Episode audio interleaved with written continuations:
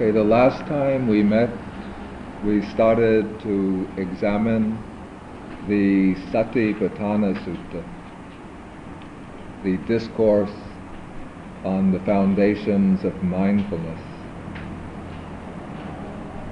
And the last time we explained the introductory passage of the sutta, and we started to deal with the first topic of meditation under the contemplation of the body, that is mindfulness of breathing.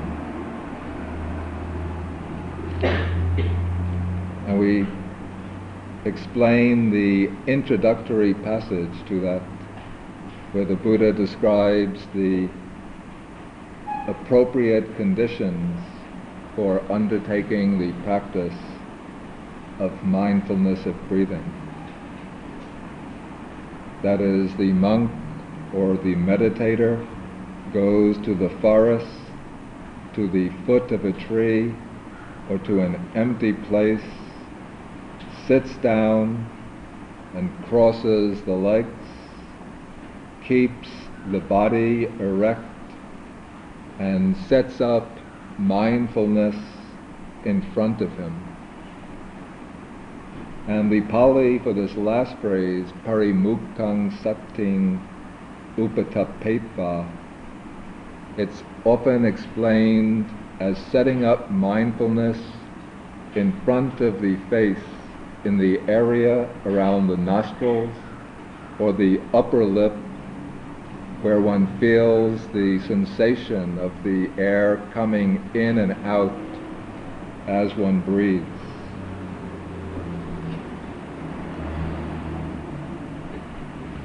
Okay, and now the Buddha comes into the explanation of the actual method of practice.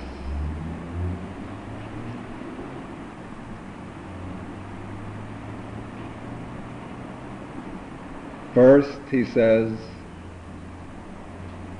ever mindful he breathes in, and mindful he breathes out. Breathing in a long breath, he knows I am breathing in a long breath. Breathing out a long breath, he knows I am breathing out a long breath breathing in a short breath. He knows I am breathing in a short breath. Breathing out a short breath. He knows I am breathing out a short breath.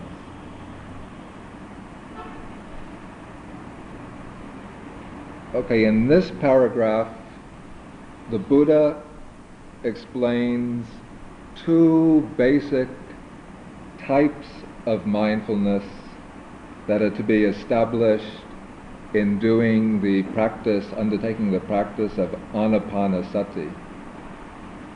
There is the noting of the in breath or out breath when it's long as long, that's one. And then there is the knowing of the in or out breath when it is short. The first sentence just shows the way the meditator starts up the practice, just becoming mindful of breathing in and breathing out. Once that basic mindfulness is established, then the meditator should note the length of the breath, simply whether it's long or short.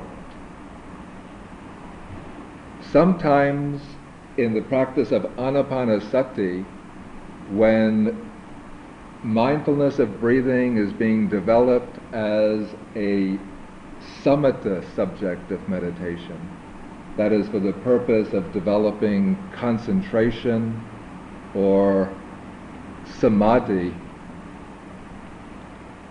the emphasis is placed upon first counting the breath sometimes counting in breath and out breath as one, then another in breath, out breath as two, and so on up to ten. And that practice is followed when anapanasati is intended to simply to deepen concentration and tranquility of mind. But in the Satipatthana Sutta, the emphasis of the practice is geared towards vipassana, towards insight. And so the Buddha, when he explains the practice for vipassana, he begins simply by telling the meditator to be aware of the length of the breath. If it's a long breath, one notes it as long. If it's a short breath, one notes it as short. There should not be any attempt to control the breathing, to make it long or to make it short, but just one breathes in and out naturally through the nostrils with the attention fixed at the nostrils or the upper lip, wherever one feels the sensations of the breath coming in and out, and then one simply makes the mental note if it's a long breath, that's a breath of long duration, then one just will breathe in, noting long, long, long. If it's a long out breath, then when one is breathing out, one will note, note long, long, long. If it's a quick breath or a short breath, then one will just note when breathing in short, short, and breathing out short, short. And so the initial practice is simply to note the length of the breath when breathing in and breathing out. And those two are the first two, you can say, first two steps of anapanasati. But we shouldn't think that that you progress from step one, the long breath, to step two, the short breath. Rather, these two steps occur together depending upon the length of the breath. And it seems that generally, as the breathing calms down and becomes more quiet, the breath will tend to become slower and longer. Whereas at the beginning, the breath is quicker and therefore shorter. So I don't know why, because of that, why he begins with long breath and follows it by short breath. But perhaps it's just to show that sometimes the rate of breathing will change even after a period of taking long breaths. Then there might come a quick breath or a short breath, which one just notes as short, short. Then the third phase or step of anapanasati. In the Pali, it reads, Sabakaya pati sangvedi asasi asasamiti pajanati and Sabakaya pati sangvedi pasasi pasi samiti pajanati. Literally, this means experiencing the whole body I shall breathe in and experiencing the whole body I shall breathe out. Thus he trains himself. But the commentary explains that in this stage or step what is to be noted in its wholeness or entirety is the entire act of in breath and out breath. And the commentary explains the phrase sabakaya, entire body, to mean the entire breath body, which is why the translator here inserts the word breath in brackets. And what this means is that when the concentration improves so that one can easily note when there's a long breath, when there's a short breath, and one can follow the breath in and out quite consistently without the mind wandering and becoming distracted.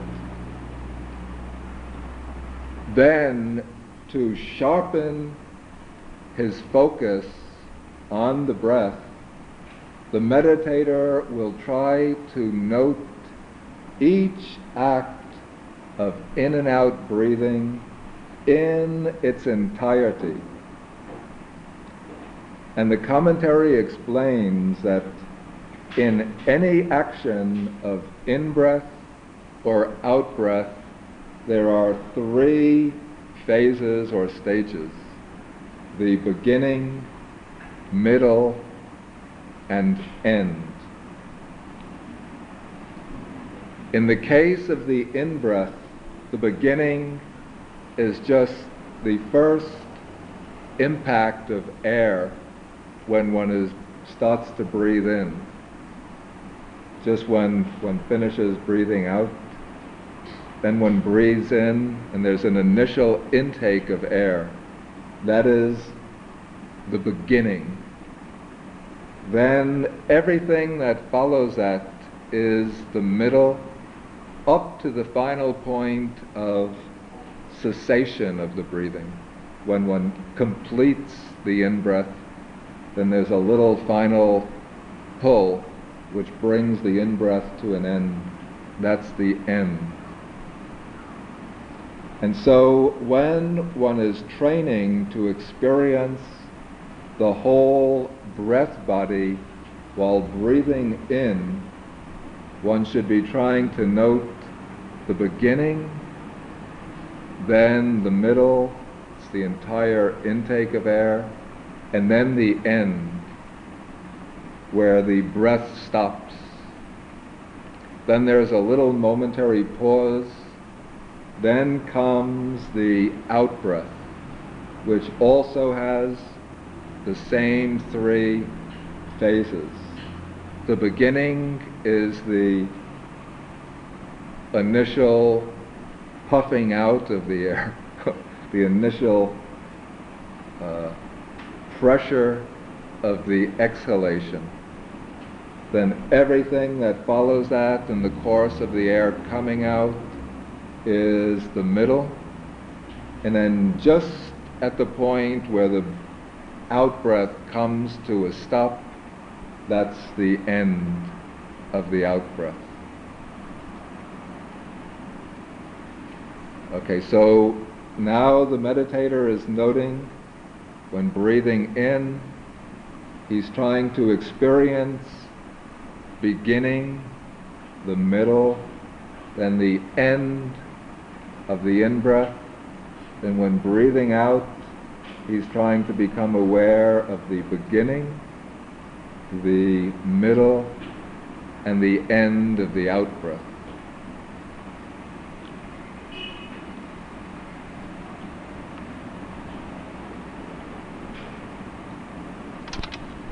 sometimes people who hear this instruction on following the three stages, beginning, middle, and end, think that in the in breath, the beginning is the nostrils, then one should follow the breath in the middle, that's through the nostrils, down the throat, into the lungs, and then when breathing out, that one should follow the breath from the lungs, through the throat, then through the nostrils till the breath has been exhaled. But that explanation is rejected by the commentary. Rather, the attention is always supposed to remain at the nostrils or the upper lip, wherever one feels the impact of the air. And one notices the beginning just as the beginning of the breath, the middle as the intake, the full intake of the air, and the end as the cessation of the breathing in. But the attention is always in the same area, the area around the nostrils.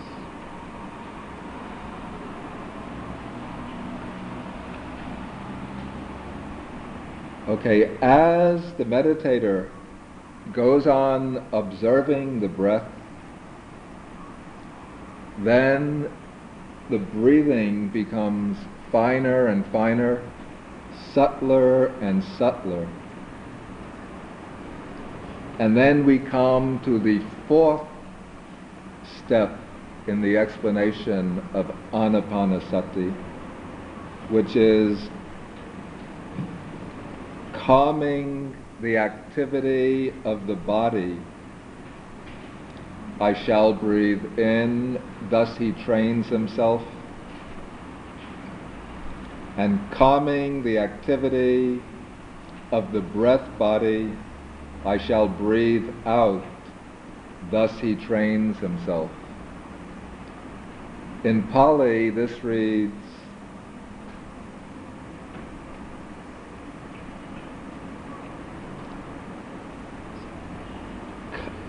Kaya Sankhara Pati Sambento Asasi Asi Samiti Sikkhati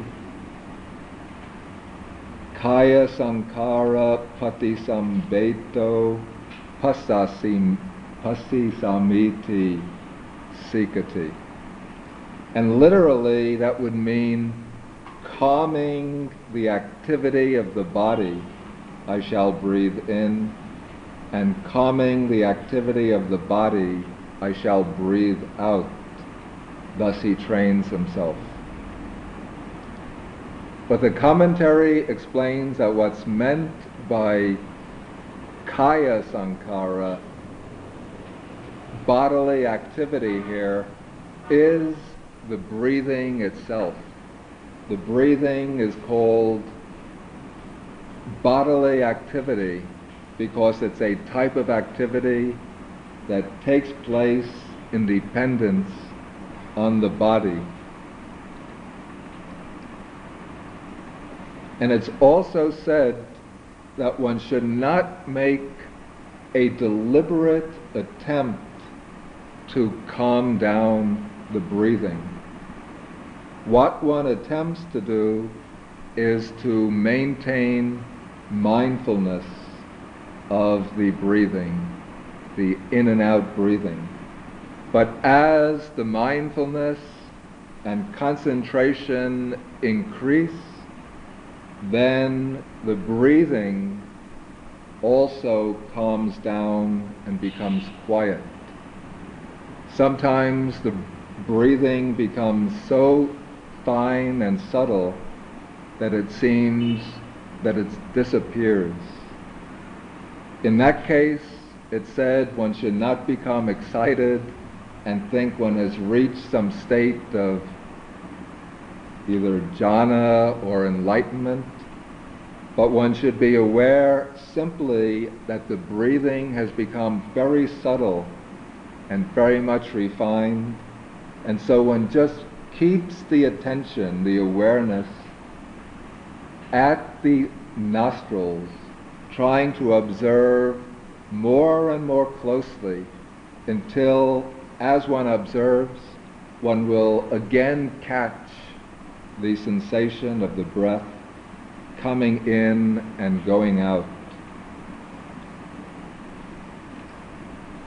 And so that means constitutes the fourth step the calming, the activity of the breath body as one breathes in and breathes out.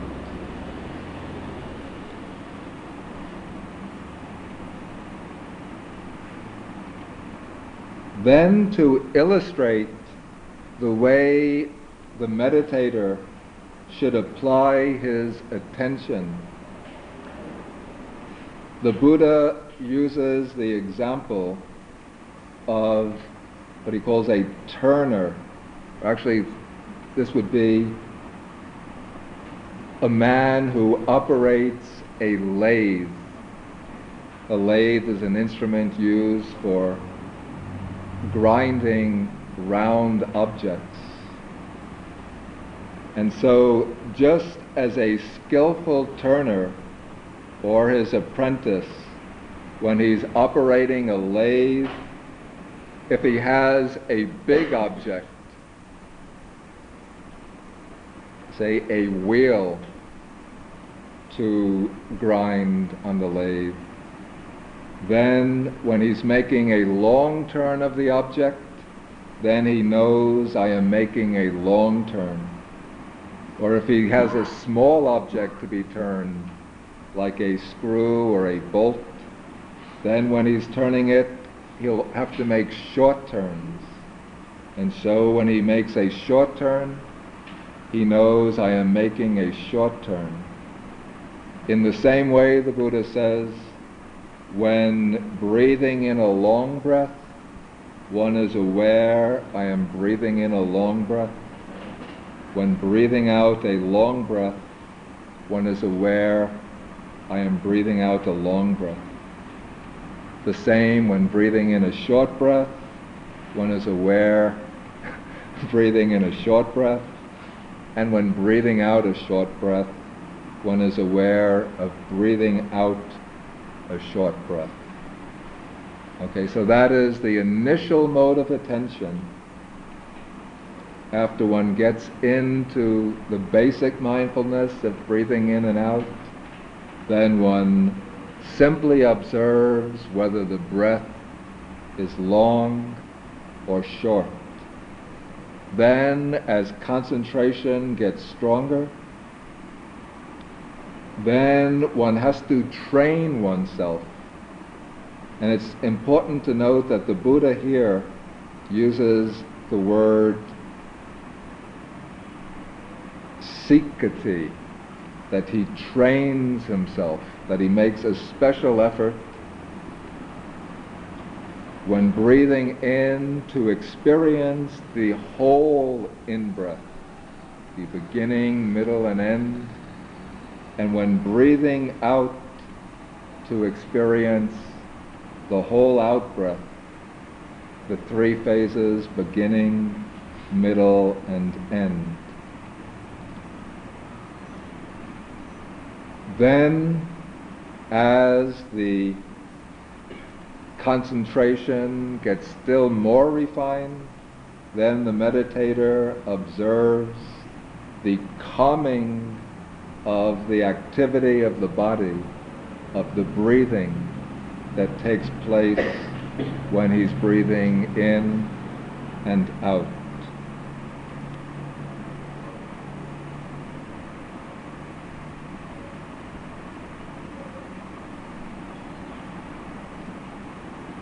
Now, when anapanasati is developed in the mode of samatha, aimed at concentration,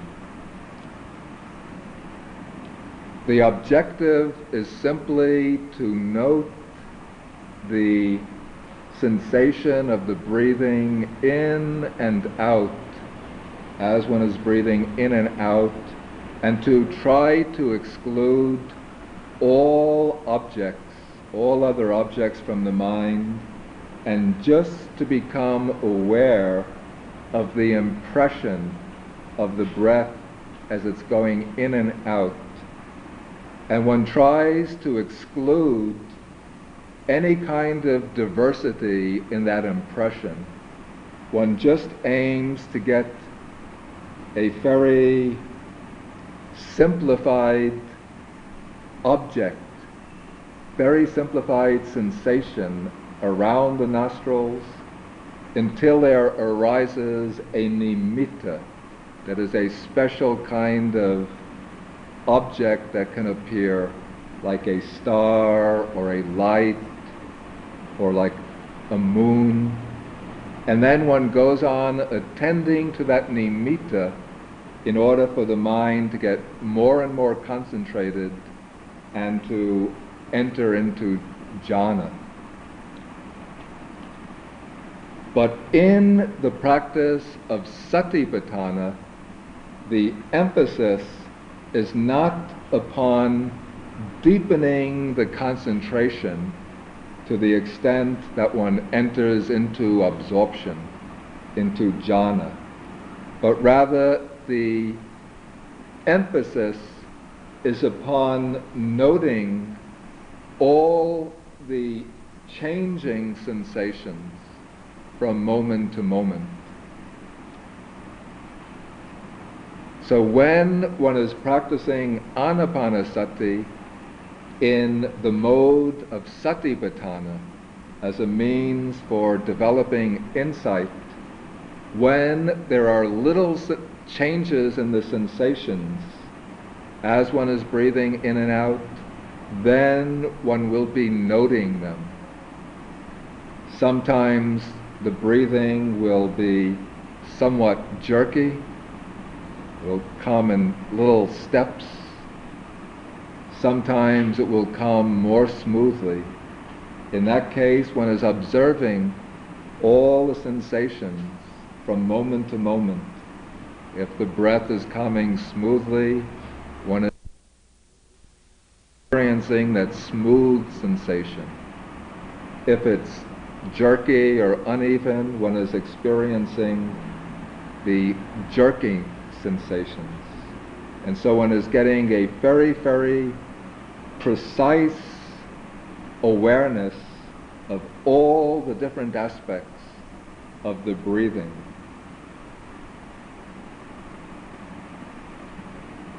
Then to show the way in which anapanasati should be practiced in the mode of vipassana, the Buddha adds this final paragraph to his explanation. And this paragraph comes after every exercise in the Satipatthana Sutta. It shows the different stages through which the meditation passes in order to become a means for developing insight. Insight into the true nature of the bodily process and the mental process.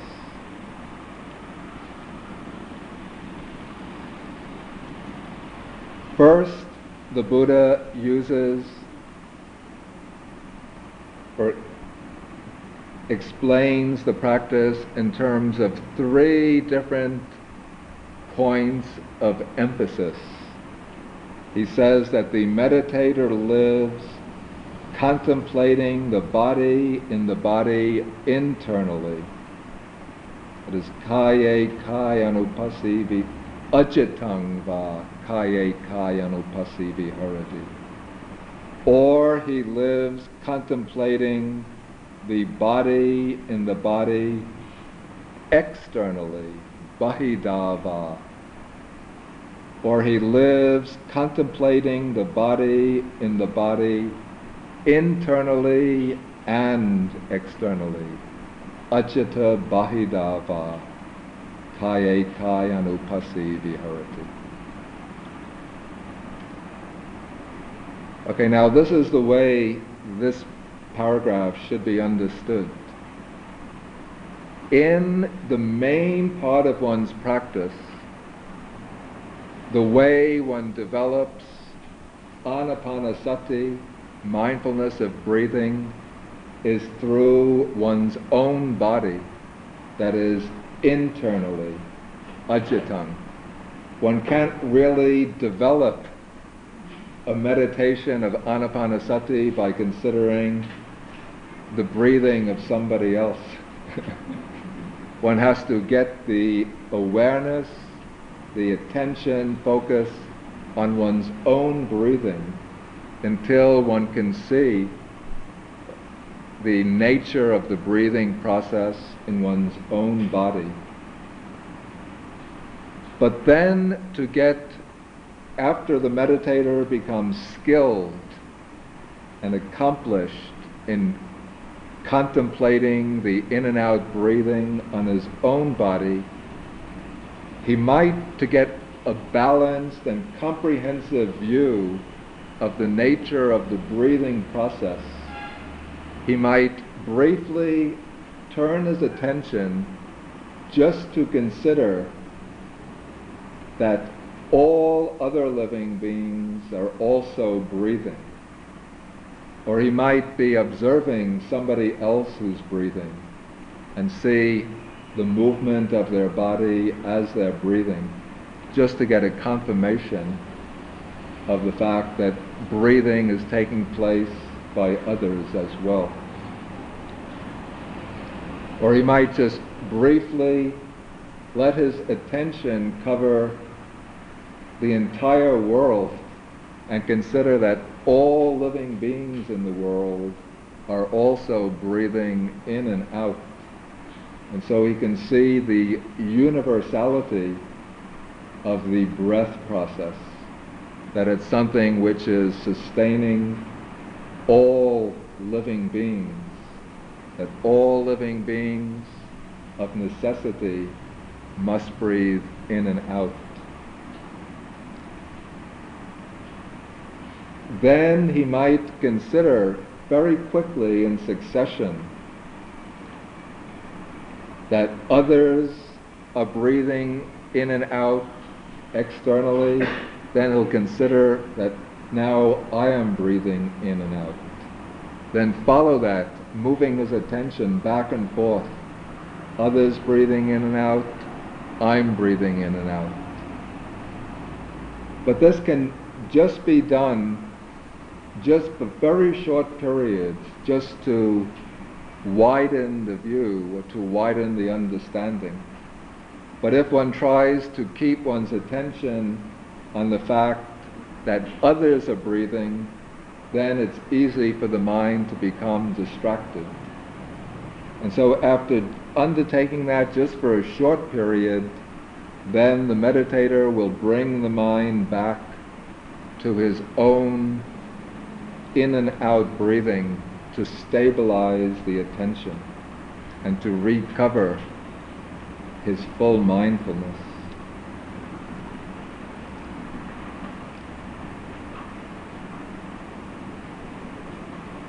Okay, as the next phase in the practice,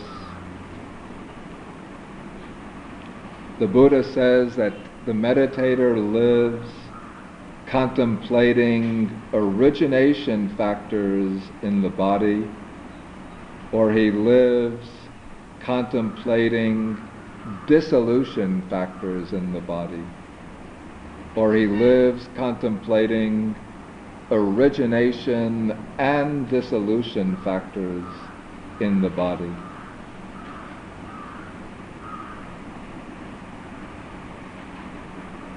In the Pali, the contemplating origination factors is samudaya dhammanupassi viharati.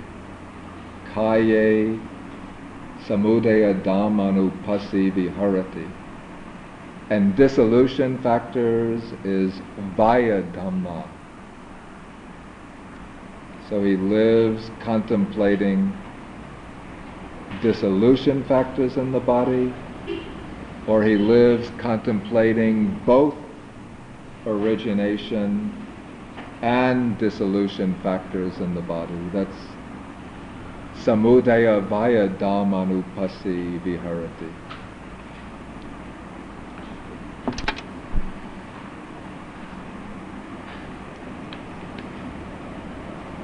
Okay, the origination factors in the body.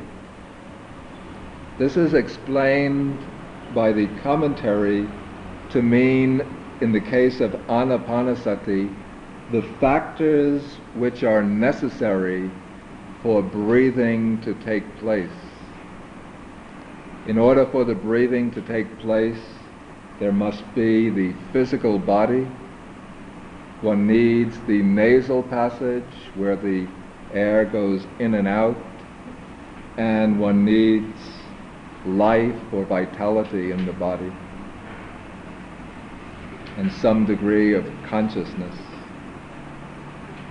And so to, to contemplate the origination factors in the body, the commentary says one considers or contemplates the fact that breathing, in and out breathing, is something which is dependently arisen.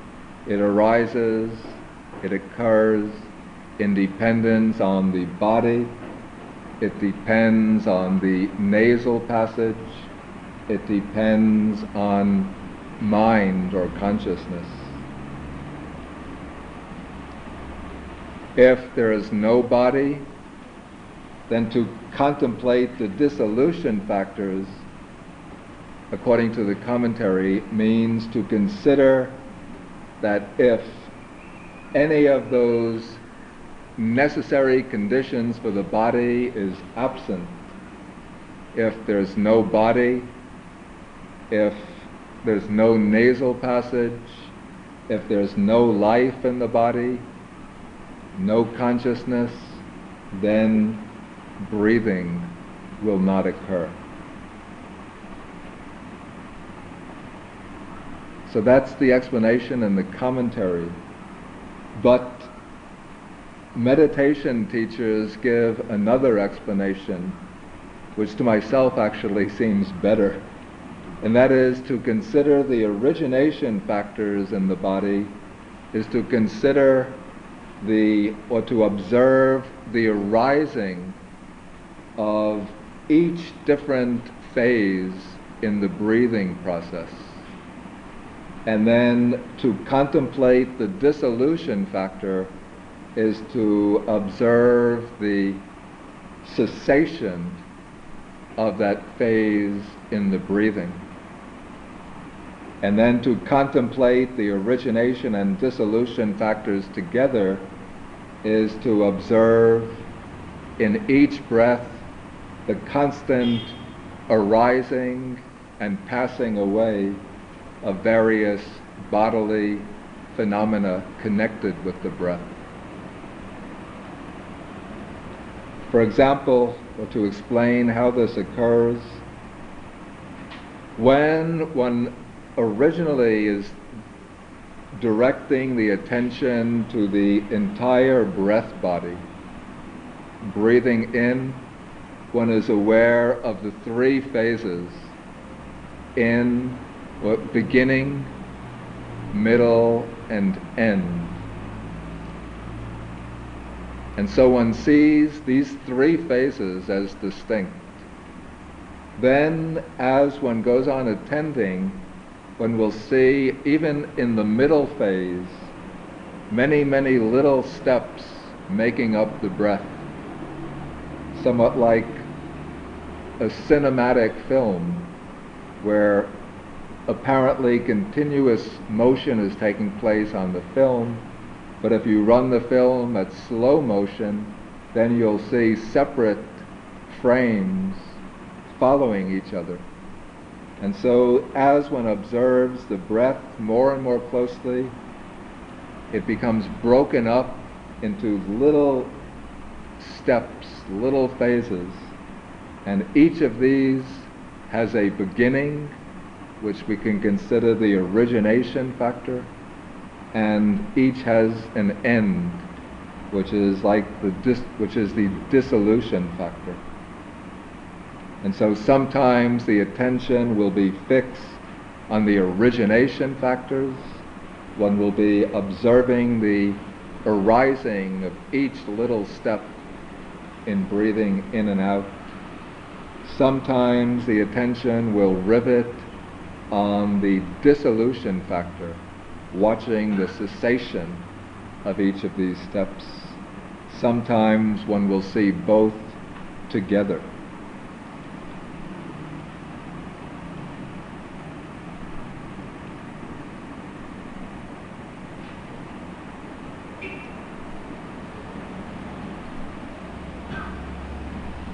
And then the Buddha gives a third way in which anapanasati is practiced in the mode of developing insight, and that is given by the phrase, or his mindfulness is, stabli- is established with the thought the body exists, or there is a body in Pali, atthi kayoti va. Okay, his mindfulness is established to the ex- to that extent necessary just for knowledge and mindfulness. So, in this phase of practice,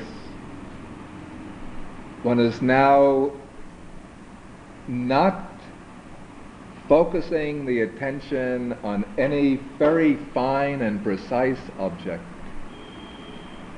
but one is simply observing the body as a body which is sitting there breathing in and out.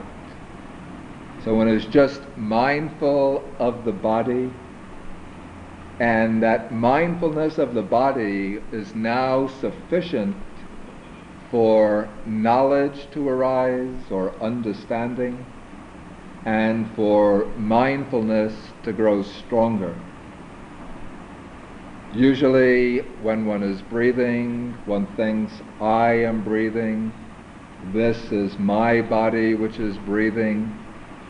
But now, because the meditator has advanced quite high in his practice, he's able just to attend to the bare fact that this is a body breathing, that the breathing is occurring on its own without any self or any I behind the process, which is the subject of the in and out breathing.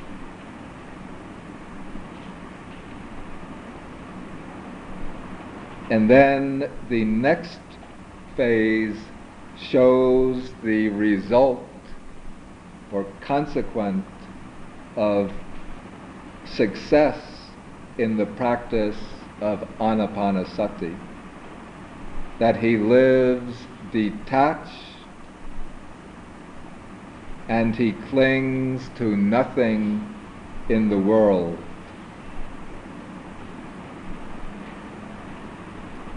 That as his understanding of the nature of the body his insight into the nature of the body deepens, then he discards his wrong views about the body, taking the body, clinging to it as being I and mine, and also his attachment or his craving that's bound up with the body that diminishes and gets eliminated.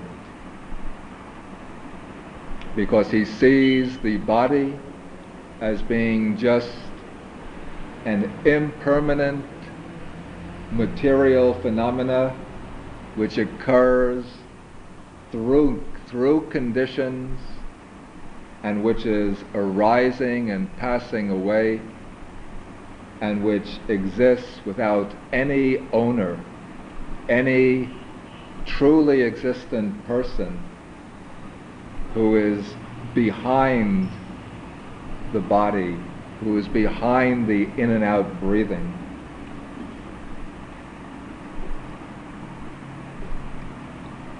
And so then the Buddha concludes the instruction by saying that this in this way, a monk lives contemplating the body in the body.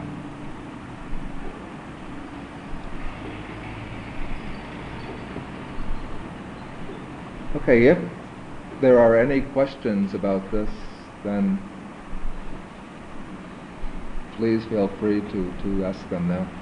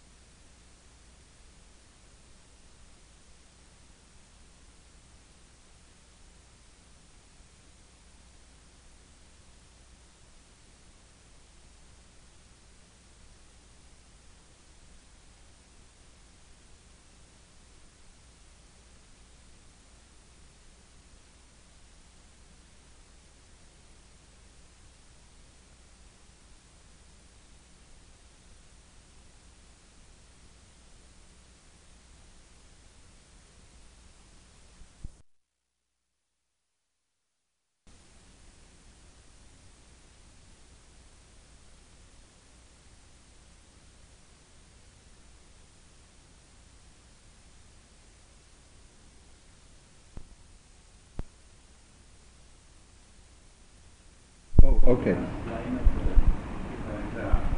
Yeah.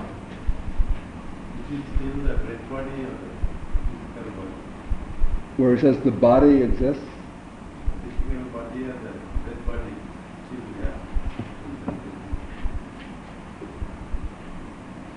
I, I would take it to be the entire body, but since this comes under anapanasati, under the instructions for anapanasati, one would be aware of the body breathing. So one would also be aware simply of, I take it as a body which is breathing in and out. But I take body here to refer to the entire physical body, not just to the breath body. As is uh, Kayanupassana, we can take just the body. As it's Kayanupassana, it can be taken as the body, though also, as I said, the commentary explains in some passages, Kaya it interprets as the breath body. But here in that last phrase, that the mindfulness is established only with the thought the body exists, I take the body there to be the physical body, but observed in the act of breathing.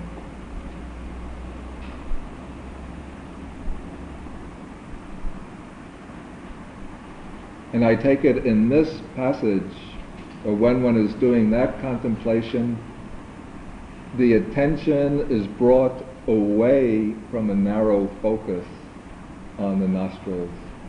So the attention is just allowed to encompass the body as a whole, just to observe it in the act of breathing.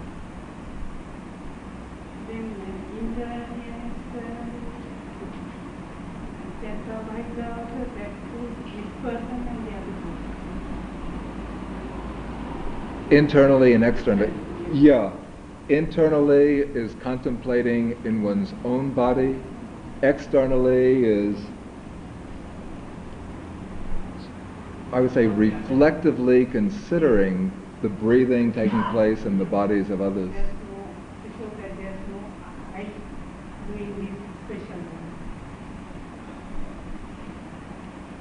I don't quite think that you could see that at this point. To, for the sense of I to dissolve, I think one will have to go through the contemplation of the origination and dissolution factors. But I think when one contemplates, or sends the contemplation back and forth from one's own body to consider others as breathing, one gets a very, it's almost like an awesome picture of the universality of the process of breathing. That one, one will see that like the whole world is breathing in and out, that this is a kind of universal process taking place, not just something that I am doing myself. And also one could consider not only that it's other living beings or people or animals that are breathing, but also all vegetation is breathing. So vegetation breathes in carbon dioxide and gives off oxygen, but also it's constantly breathing in and out.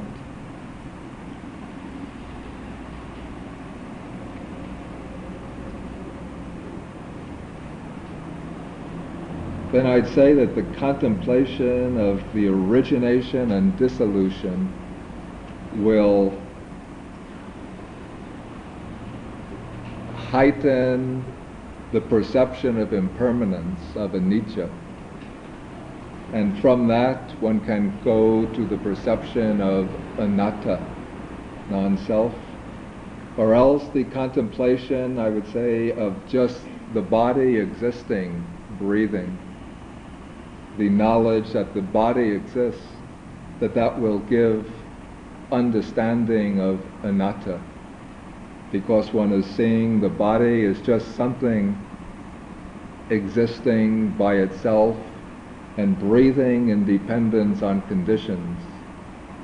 That there's not an I that sits there saying, breathe in, breathe out, breathe in, breathe out but it's just the self-regulating process. Okay, any other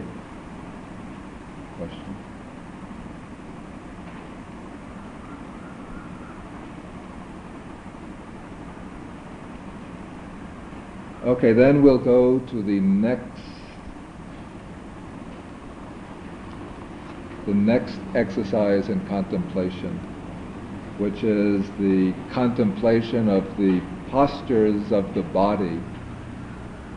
In Pali, this is called Iriyapatha, which is sometimes translated the modes of deportment, the ways in which one carries the body around.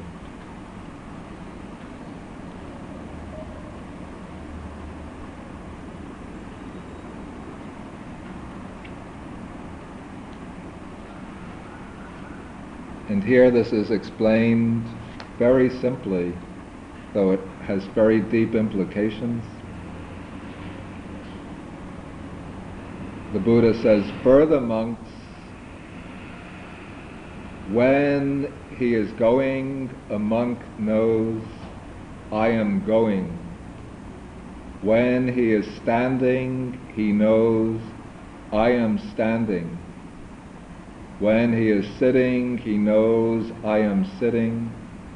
When he is lying down, he knows I am lying down. Or just as his body is disposed, in that way he knows it.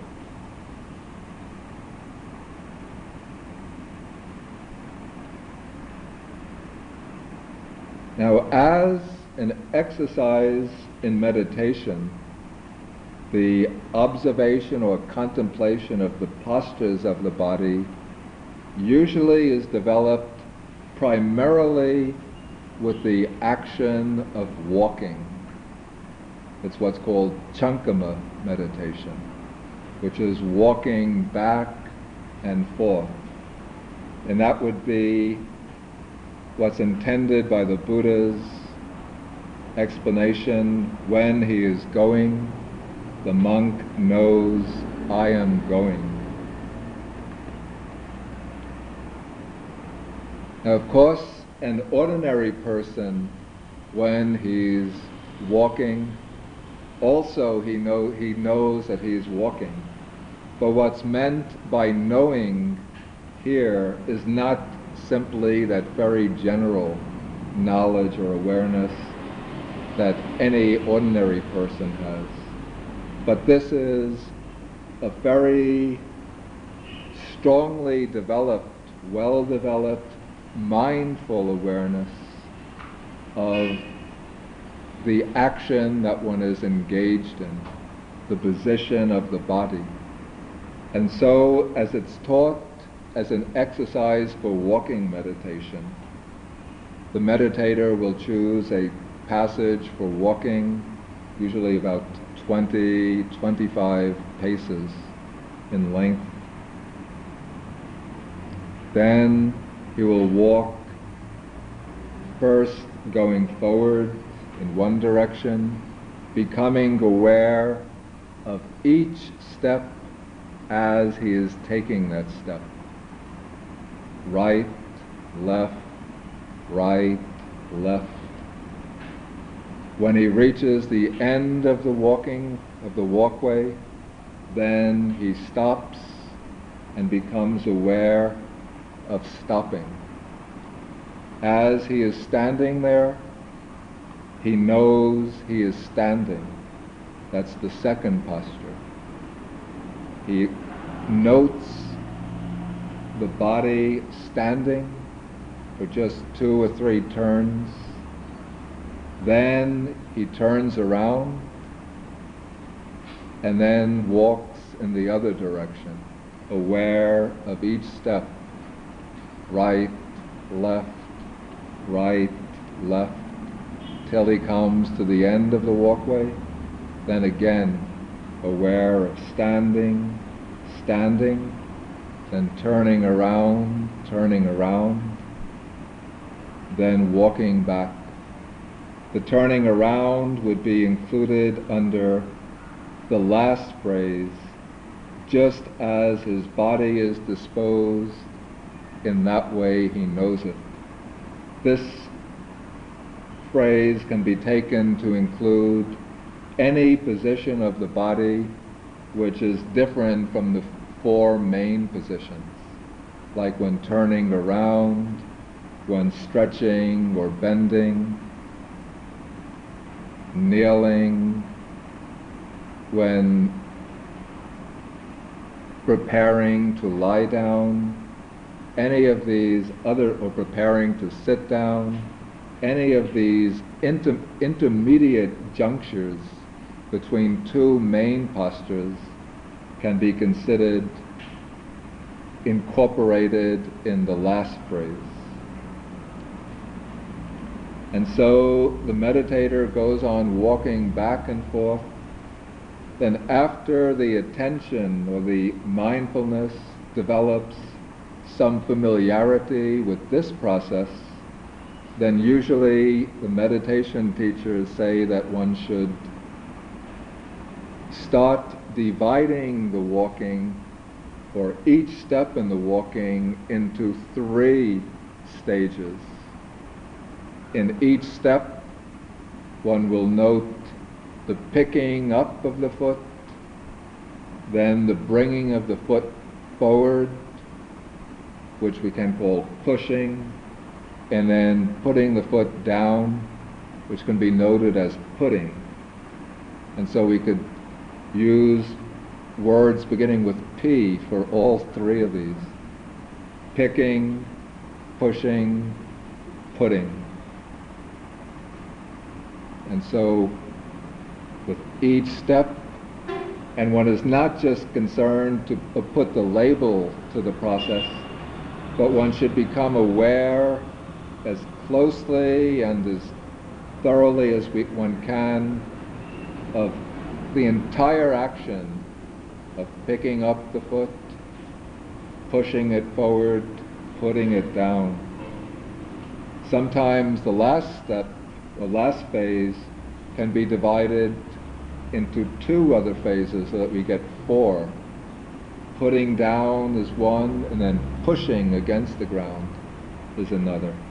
So one gets picking,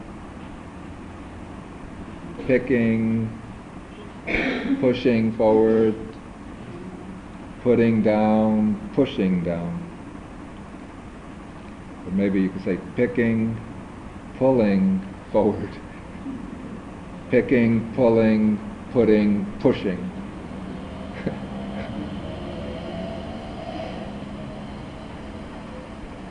And then one will do that continuously until mindfulness becomes very, very strong. Then some meditation teachers teach a method of practicing contemplation of the body when sitting just to be aware of sitting. Here one is not attending to the breath or to anything else, but continually trying to bring the attention to the sensation of, we say, the panoramic sensation of the body in the sitting posture. This is a very, it's a very difficult practice to begin with. One has to develop experience in meditation using some subject which gives you a clear object to constantly be aware, aware of, like the in or out breathing. But after one has developed some power of concentration, then one can become aware just of the body when sitting, aware of sitting, and noticing all of these sensations that are involved in the action of sitting. And then when somebody is, if he's practicing all day long and at the end of the day, lying down for sleep, or during the day, if lying down to take a rest, then one becomes aware when lying down, one attends just to the posture of the body in lying down, being aware of lying down.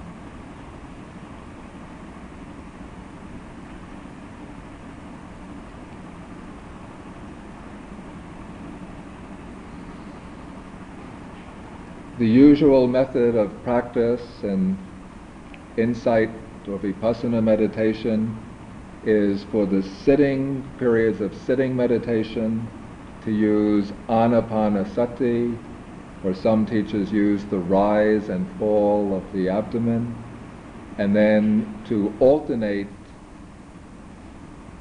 that practice with periods of walking meditation. Shakman Bhavana or Sakman Bhavana.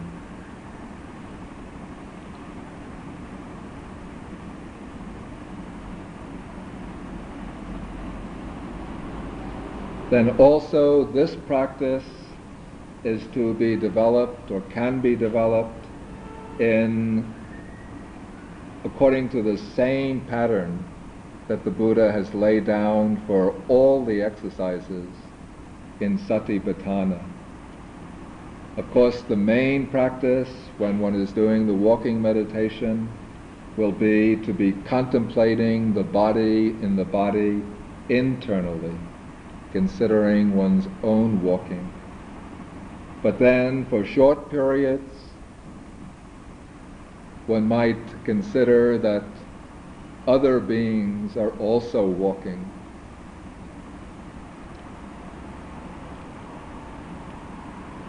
or else if one is standing, sitting, lying down, one considers that others are also engaging their body in one or another of those postures. Then one can live contemplating the origination factors in the body. or contemplating the dissolution factors in the body, or one can live contemplating the origination and dissolution factors in the body. The commentary explains this according to the formula of dependent origination, that one considers that the body originates from previous ignorance and craving and karma, and that it is maintained in the present by nutriment, by food.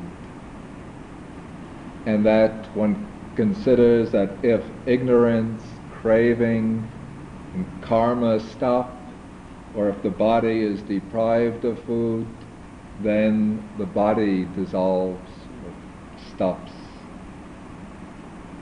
But also, meditation teachers explain the origination and dissolution factors also to be noting in the present the arising and passing away of physical phenomena in the modes of deportment.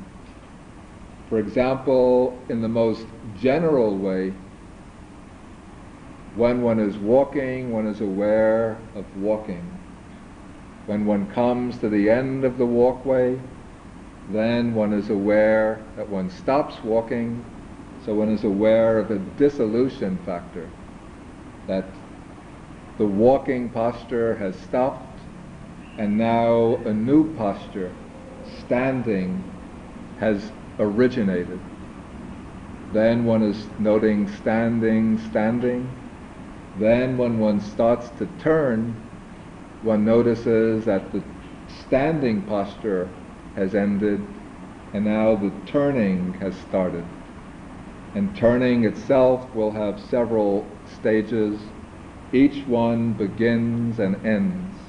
Each one is separate and distinct from the other stage. Then when one stops turning, again one is standing standing, one notes that the turning has stopped and standing has arisen. Then one decides to walk, and so one is aware that standing has stopped and now walking has started. That's in a very general way. One is seeing arising and ceasing of different postures. But then as the attention and the awareness go on contemplating the walking, one will see that each step has its arising and passing away. The step with the left foot begins and ends. The step with the right foot begins and ends. And so one is observing arising and passing away from step to step. Then one can be seeing in one single step there's the beginning, or there's the lifting or picking up of the foot. That has a beginning and an end. Then bringing the foot forward, pulling forward, that also has a beginning and an end. Then putting the foot down has a beginning and an end. And pushing on the foot has a beginning and an end. So in that way, one comes to contemplate origination factors and dissolution factors in subtler and subtler levels. and also in contemplating the origination and dissolution factors in relation to the postures, one comes to see the role of mind or intention in controlling the postures of the body. One sees that the mind gives the command, walk, and then the body starts walking. So here, the intention, the cetana, volition, is an origination factor for the walking. When one comes to the end of the walkway, the mind says, stop. Then the body stops. And so here, mind is the origination factor for standing to take place. The mind says, turn, and when the body starts to turn, the mind says, stop, the body stops. The mind says, remain standing, and one is standing. The mind says, right foot, and the right foot moves. The mind says left foot, and the left foot moves. And so one sees how the mind is originating each posture of the body.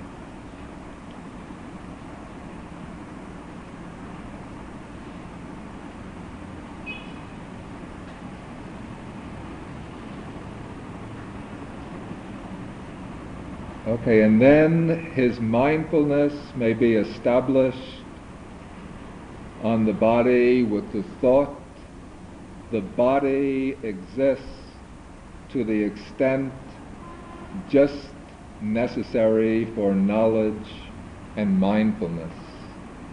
That here, after one's very fine, very accurately focused mindfulness has become very, very strong, then one can draw the mindfulness back and just get a kind of overall or comprehensive awareness of the body as just a body, just this physical object, walking, standing, sitting down, lying down, turning around, stretching, bending, kneeling, whatever. And so with this one gets a view or understanding of the body as being just a body, a physical object engaged in the different postures and one sees that the awareness of the posture depends upon the position of the body itself.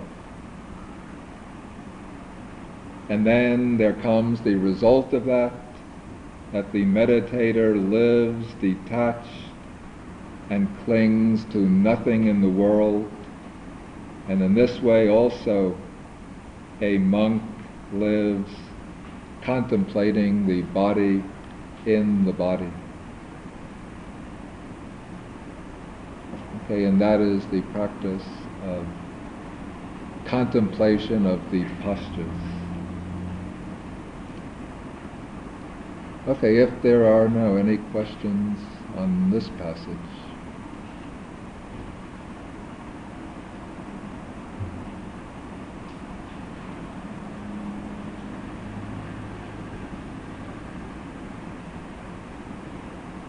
mind can control ori- origination factors. Yeah, yeah. It, it has no control over resolution.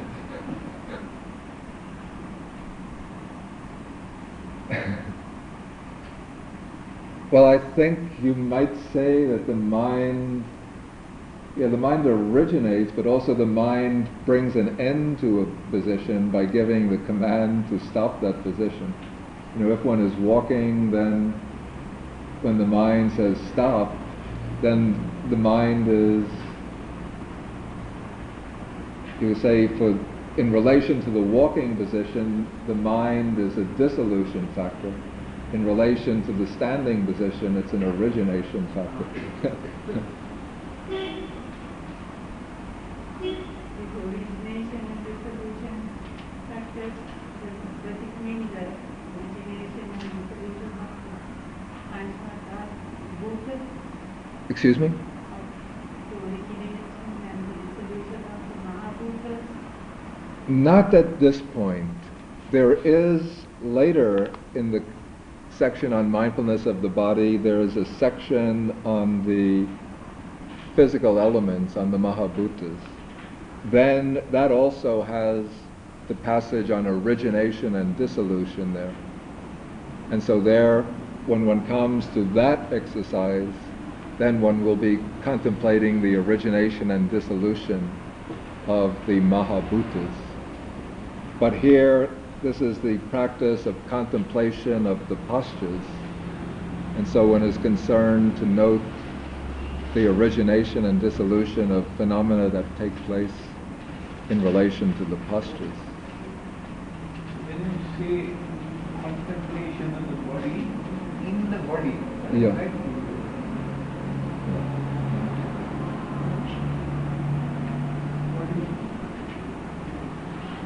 I, I explained that last time, that it means the Buddha wants to show that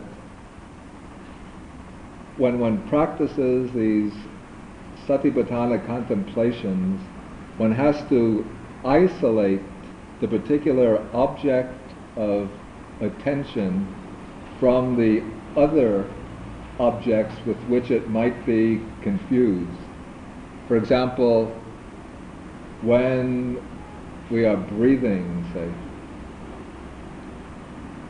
we're breathing, the body is breathing, then we are thinking different thoughts, feeling different sensations, and all of these are occurring together. So there's a body, the kaya, there are feelings, vedana, and there is thoughts or chittas.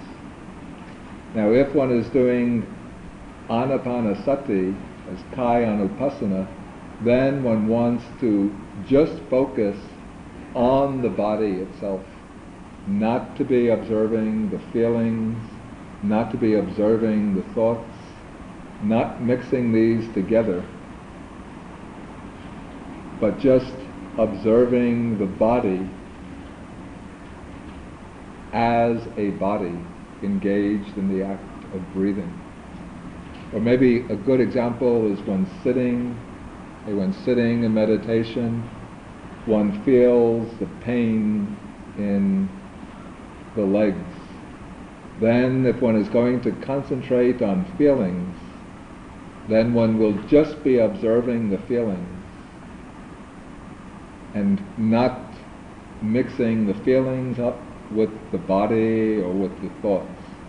In that case, then one is contemplating feeling in feeling. And also, I think the Buddha uses that expression to show that one is not identifying any of these objects as being myself or something that's mine, but one sees the body just as a physical phenomenon.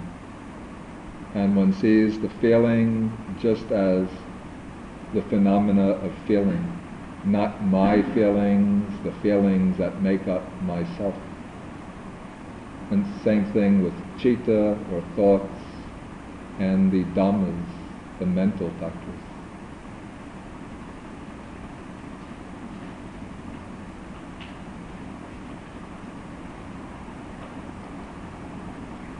Any further questions?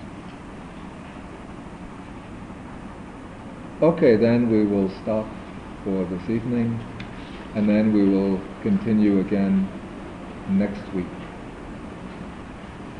Next Thursday at 4.30.